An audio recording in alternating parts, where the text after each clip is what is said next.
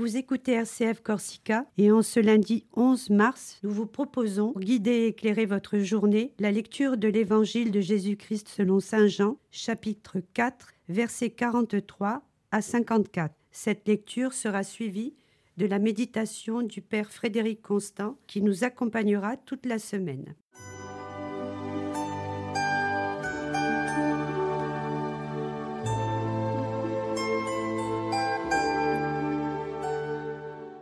En ce temps-là, après avoir passé deux jours chez les Samaritains, Jésus partit de là pour la Galilée.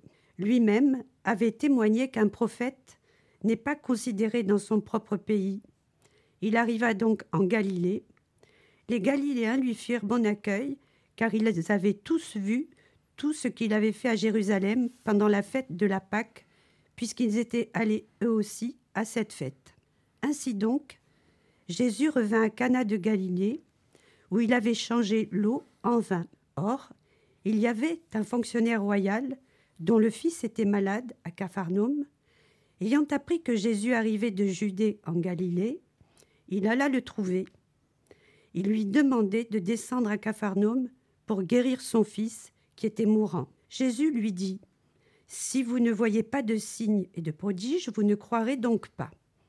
Le fonctionnaire royal lui dit Seigneur, descends avant que mon enfant ne meure. Jésus lui répondit Va, ton fils est vivant.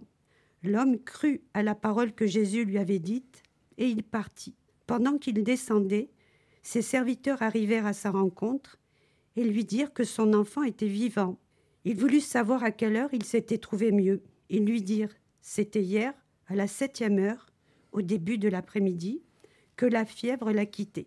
Le père se rendit compte que c'était justement l'heure où Jésus lui avait dit Ton fils est vivant.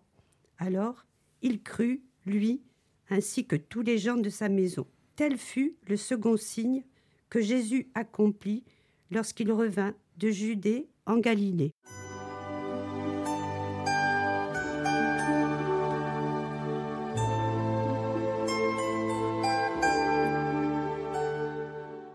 De Judée en Galilée, il y a divers sentiers il y a le sentier du doute, le sentier de l'incompréhension, au milieu des Samaritains, et il y a le chemin de la confiance et de la foi, à Cana.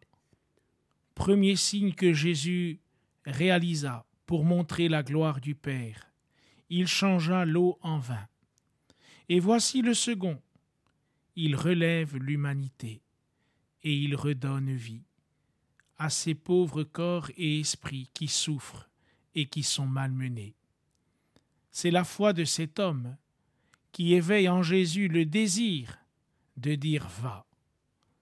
Dans les récits bibliques, cette démarche réveille l'humanité à changer d'orientation pour aller à la rencontre de Dieu.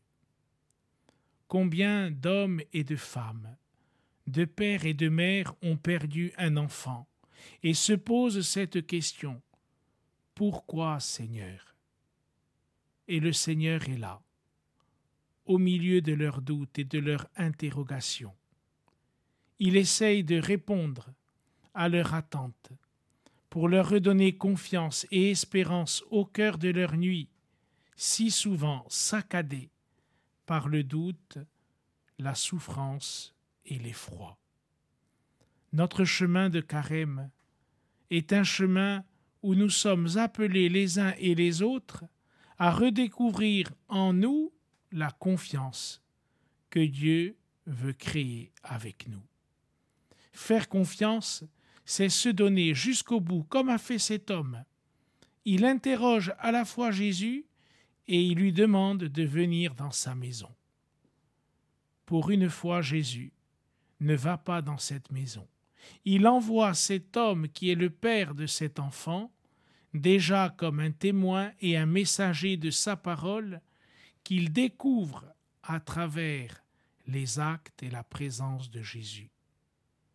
Sommes-nous aussi confiants que cet homme de laisser Jésus agir dans nos vies?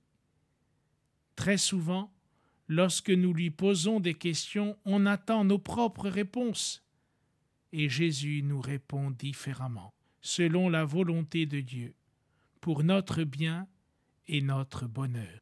Bonne journée sous le regard du Seigneur, et n'ayons pas peur de lui faire confiance.